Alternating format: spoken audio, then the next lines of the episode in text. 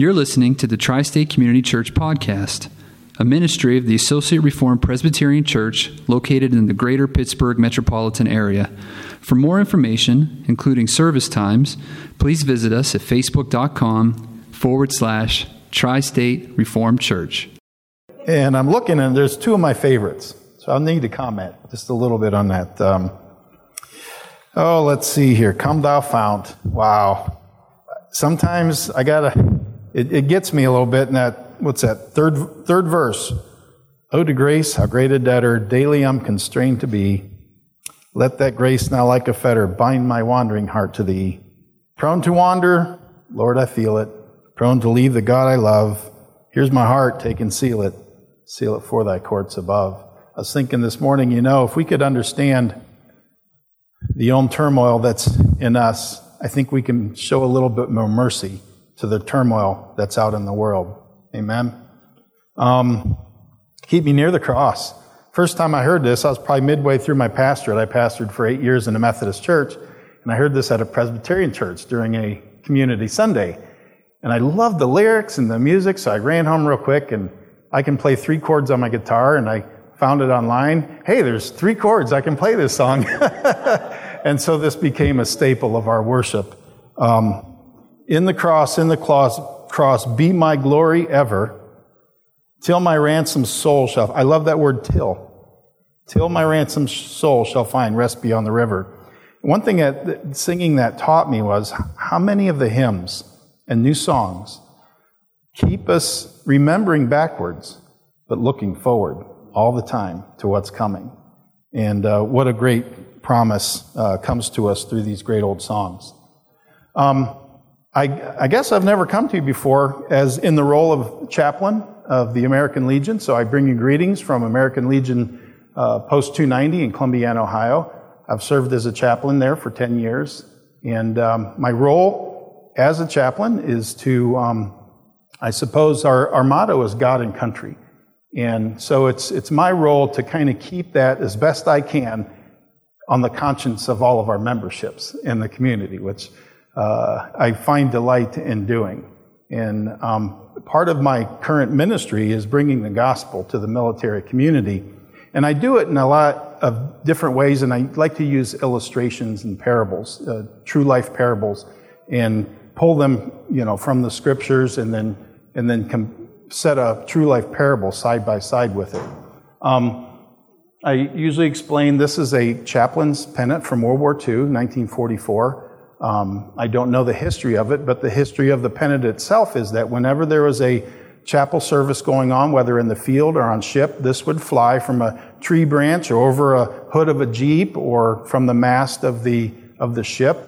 And this is the, according to the U.S. American flag etiquette, this is the only flag that can fly above the American flag, rightfully so. And so I, I am so grateful to have this as a possession of mine. A, um, a pastor and veteran and World War II collector gave it to me as, he, as I began to develop my chapel ministry. This morning, as part of my message, I brought also this uh, front page of the Akron Beacon Journal that my wife Brenda and I came across. And um, actually, I don't think I bought it the first time that we saw it. I had to go, yeah, I had to go back and get it. Because if you notice, I mean, the, the heavy headline is Massive Battle Blazing on Anzio Beachhead. So in Italy, there's this there's this battle going on. You know, the Allied forces are invading German occupied Italy, and um, and the, the horrors of war were the worst of men and the best of men, you know, clashed together. But then on the other side of the world, as they were, the Marines were island hopping from island to island, is a story of greater love hath no man. And I, I love the fact that that headline is above the other headline. So I, I went and I picked that up. And that story um, is about a fellow who, um, I didn't bring my notes on his name and all, and that, that writing's about like this, so I'm not even going to try that print. his name is Harold. He saved his buddy Larry. Um, he saw that his buddy Larry was about to get shot and he pushed him out of the way, and he received the, the, the bullets, and he, and he died. And so the, it tells a little bit about his life. He was a paper boy, and uh, grew up in a certain neighborhood in Akron. And uh, I think it's just fitting that that story is told. And obviously, we know where that headline came from. And I'd like to read that headline to you right now as it comes from the Gospel of John. And that would be found in John 15. And I will be reading from verse 12 through 17.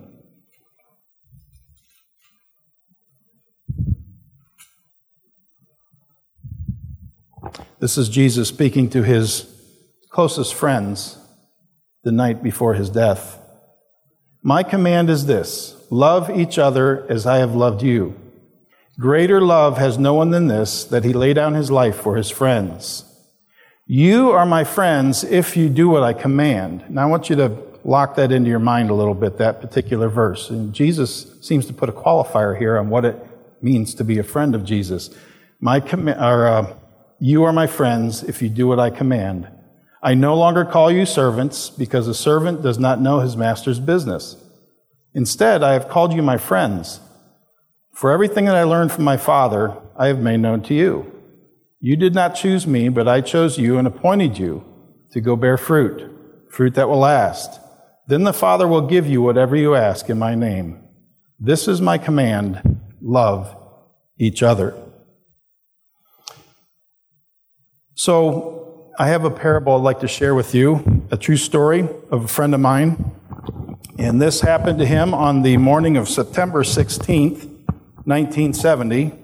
His name is Walter Goebel, and he found himself in uh, one of a small fleet of Army helicopters lifting off from an airbase in Da Nang, Vietnam. They had received word that 18 Marines had been pinned down near a place called Quang Tri by overwhelming enemy gunfire. Now, the helos were being sent to engage the enemy and airlift the Marines to safety.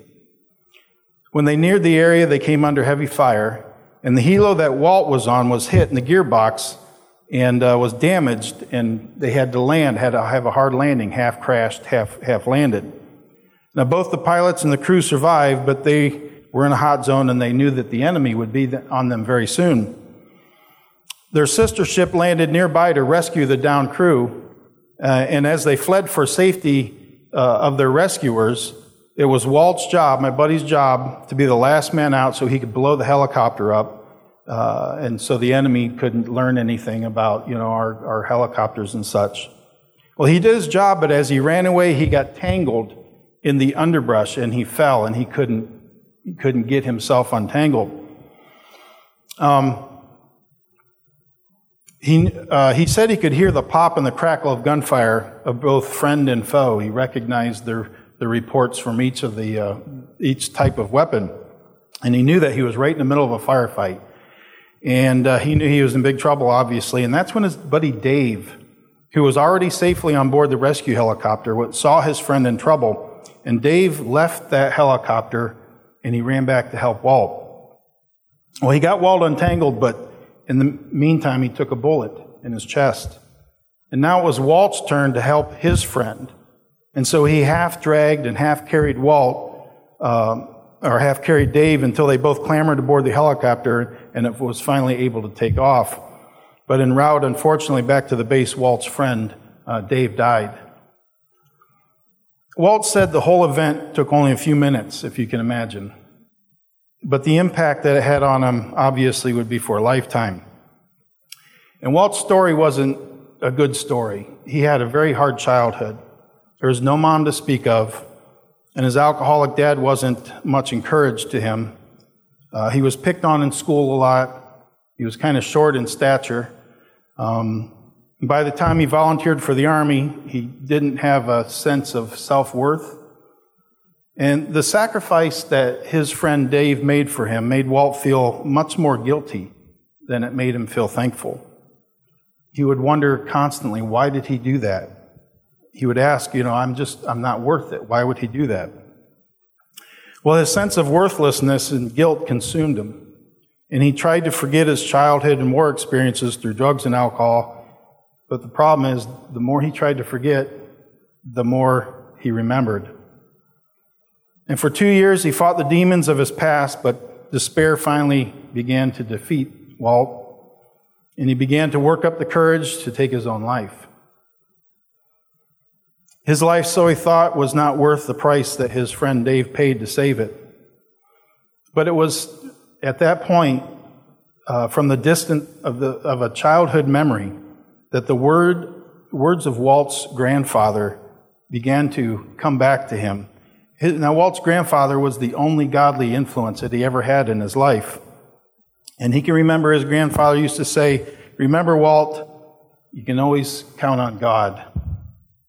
And so, as a last resort, walked, uh, Walt thought he might try church.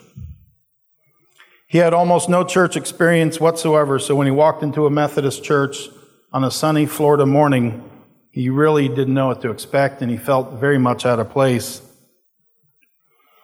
It was a typical church scene, you know, when the smiles and the handshakes and how you doings and the hugs and the nice people and all that. And Walt was feeling very much out of place and underdressed in the whole bit, and he found, found, finally found his way to some corner where he would be inconspicuous. And so after the announcements and the songs and etc., the pastor stepped to the pulpit. He opened the Bible and he began his sermon by reading these very words Greater love has no one than this, that he laid down his life for his friends. What a coincidence, huh? what a coincidence. Now, I remember Walt saying, I can tell you what, that preacher had my attention. But we know that it wasn't really the preacher who had the attention of Walt, it was God who now had the attention of Walt. God is so smart that way, isn't he? so grateful for that. so, through the pastor's sermon, God was telling Walt that he knew that Walt's life was all messed up. He knew that Walt's heart was broken.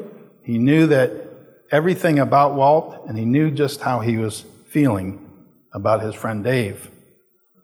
Walt heard of a man named Jesus who came from heaven to save sinners from their sins. That's the gospel. He heard the good news. From that sinner's perspective, the bad news is this all have sinned and fall short of the glory of God, but the good news is the wages of sin is death, but the gift of God is eternal life in Christ Jesus. And so through that sermon, God told Walt the reason he was so miserable was that he was a sinner living in a sinful world, and things aren't so good, but God is good.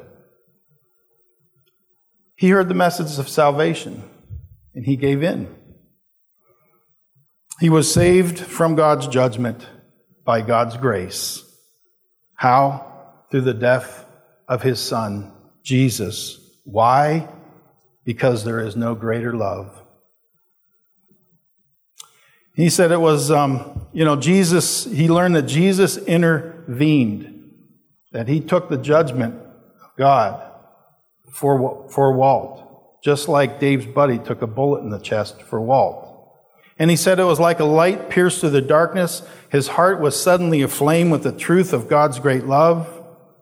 And while he was still a sinner, God's Son laid his precious light down for Walt much like his friend Dave did back in Vietnam. And he said, suddenly it makes sense. He said, somebody really does love me. And here it turns out to be God himself. And so, like Dave had cared enough to sacrifice his life so Walt may live, he now understood that Jesus cared enough to sacrifice his life so that Walt, Walt could be forgiven of his sin and have eternal life. And it's so ironic that Dave's sacrifice, his friend's sacrifice, drove Walt to the brink of suicide. But God used that horrible event to drive Walt to the cross of Christ. Keep me near the cross. For in Dave's selfless act of love for his friend is seen the greatest act of selfless love ever displayed that Jesus would lay down his own pure, sinless life for us, his sinful, prideful, undeserving friends. Amazing grace indeed, how sweet the sound that saved a wretch like me. What a friend indeed, all our sins and griefs to bear. What did any of us do to deserve it? Nothing. And so, what is our response? Remember that Jesus says, if You are my friends if you do what I command. And the command specifically in that passage is love one another as I have loved you. So I think what Jesus is saying there is, You're my friend if you do what I command. And here's the spirit of the command that I'm going to give you love one another as I have loved you. Take up your cross, follow me, serve others. You know, to obey his command, to love one another, it's the condition he puts on being his friend, and a friendship goes two ways. A good look at the text tells us that Jesus loves us. We're to love him by loving one another, willing to die to self and live for others, and that's not easy. And so, how do we do this impossible task? And I, I'm thinking it's as simple as asking and doing. Sounds simple, but we need help. We always need help. So determine to obey, to do it, but be determined to ask for help because we can't do it on our own. It has to be Christ who is in us.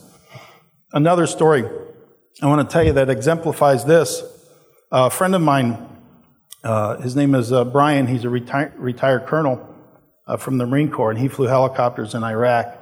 And he saw a lot of bad stuff and had to do a lot of stuff to people that he didn't want to do and saved a lot of people's lives and um, carries stuff with him, but he is a, a great servant to his community and to veterans.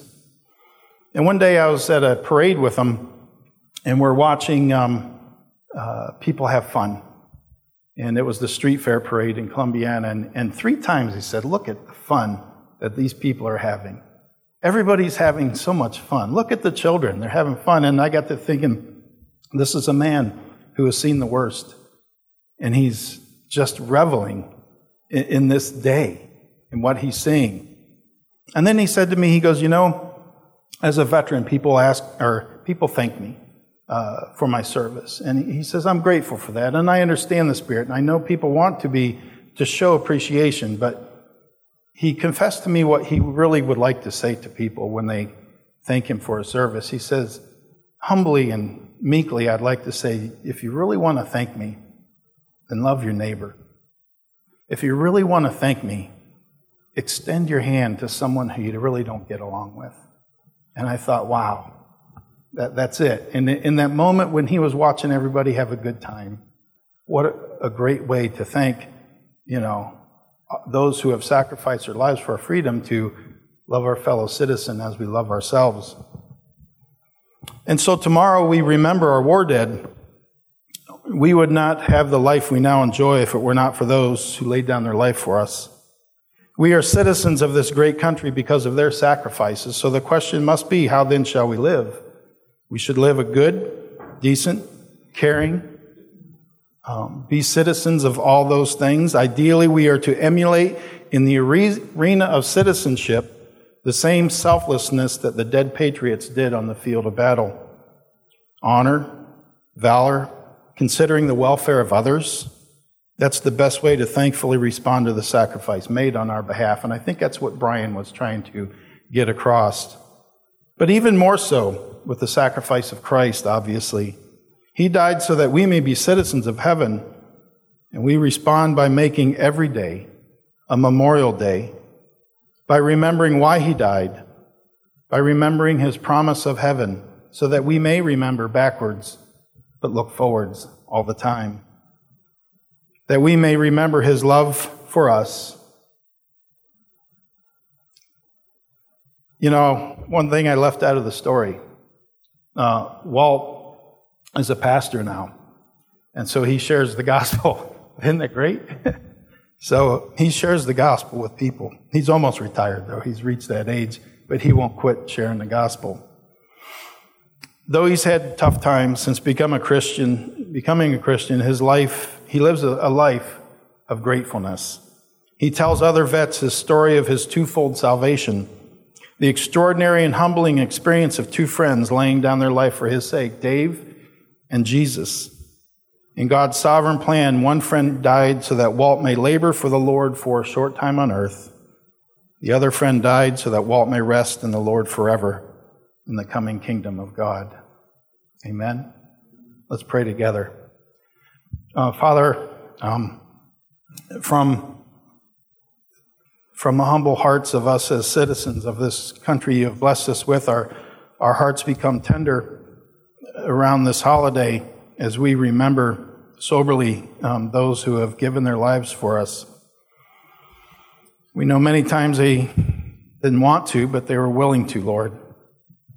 Even so, let us see that as a great example of the greatest example of thy Son who laid down his life that we may be citizens of heaven. And so, God, help us to always look backward, remember backward to the cross, to the sacrifices made our, on our behalf, while keep, keep our hope looking forward. When the final consummation of all things will come, when there will be no more need for war, our arguments, our conflicts, when peace will reign forever and ever. Lord, make this, make this the fortress of our hearts. We pray this in Jesus' name. Amen.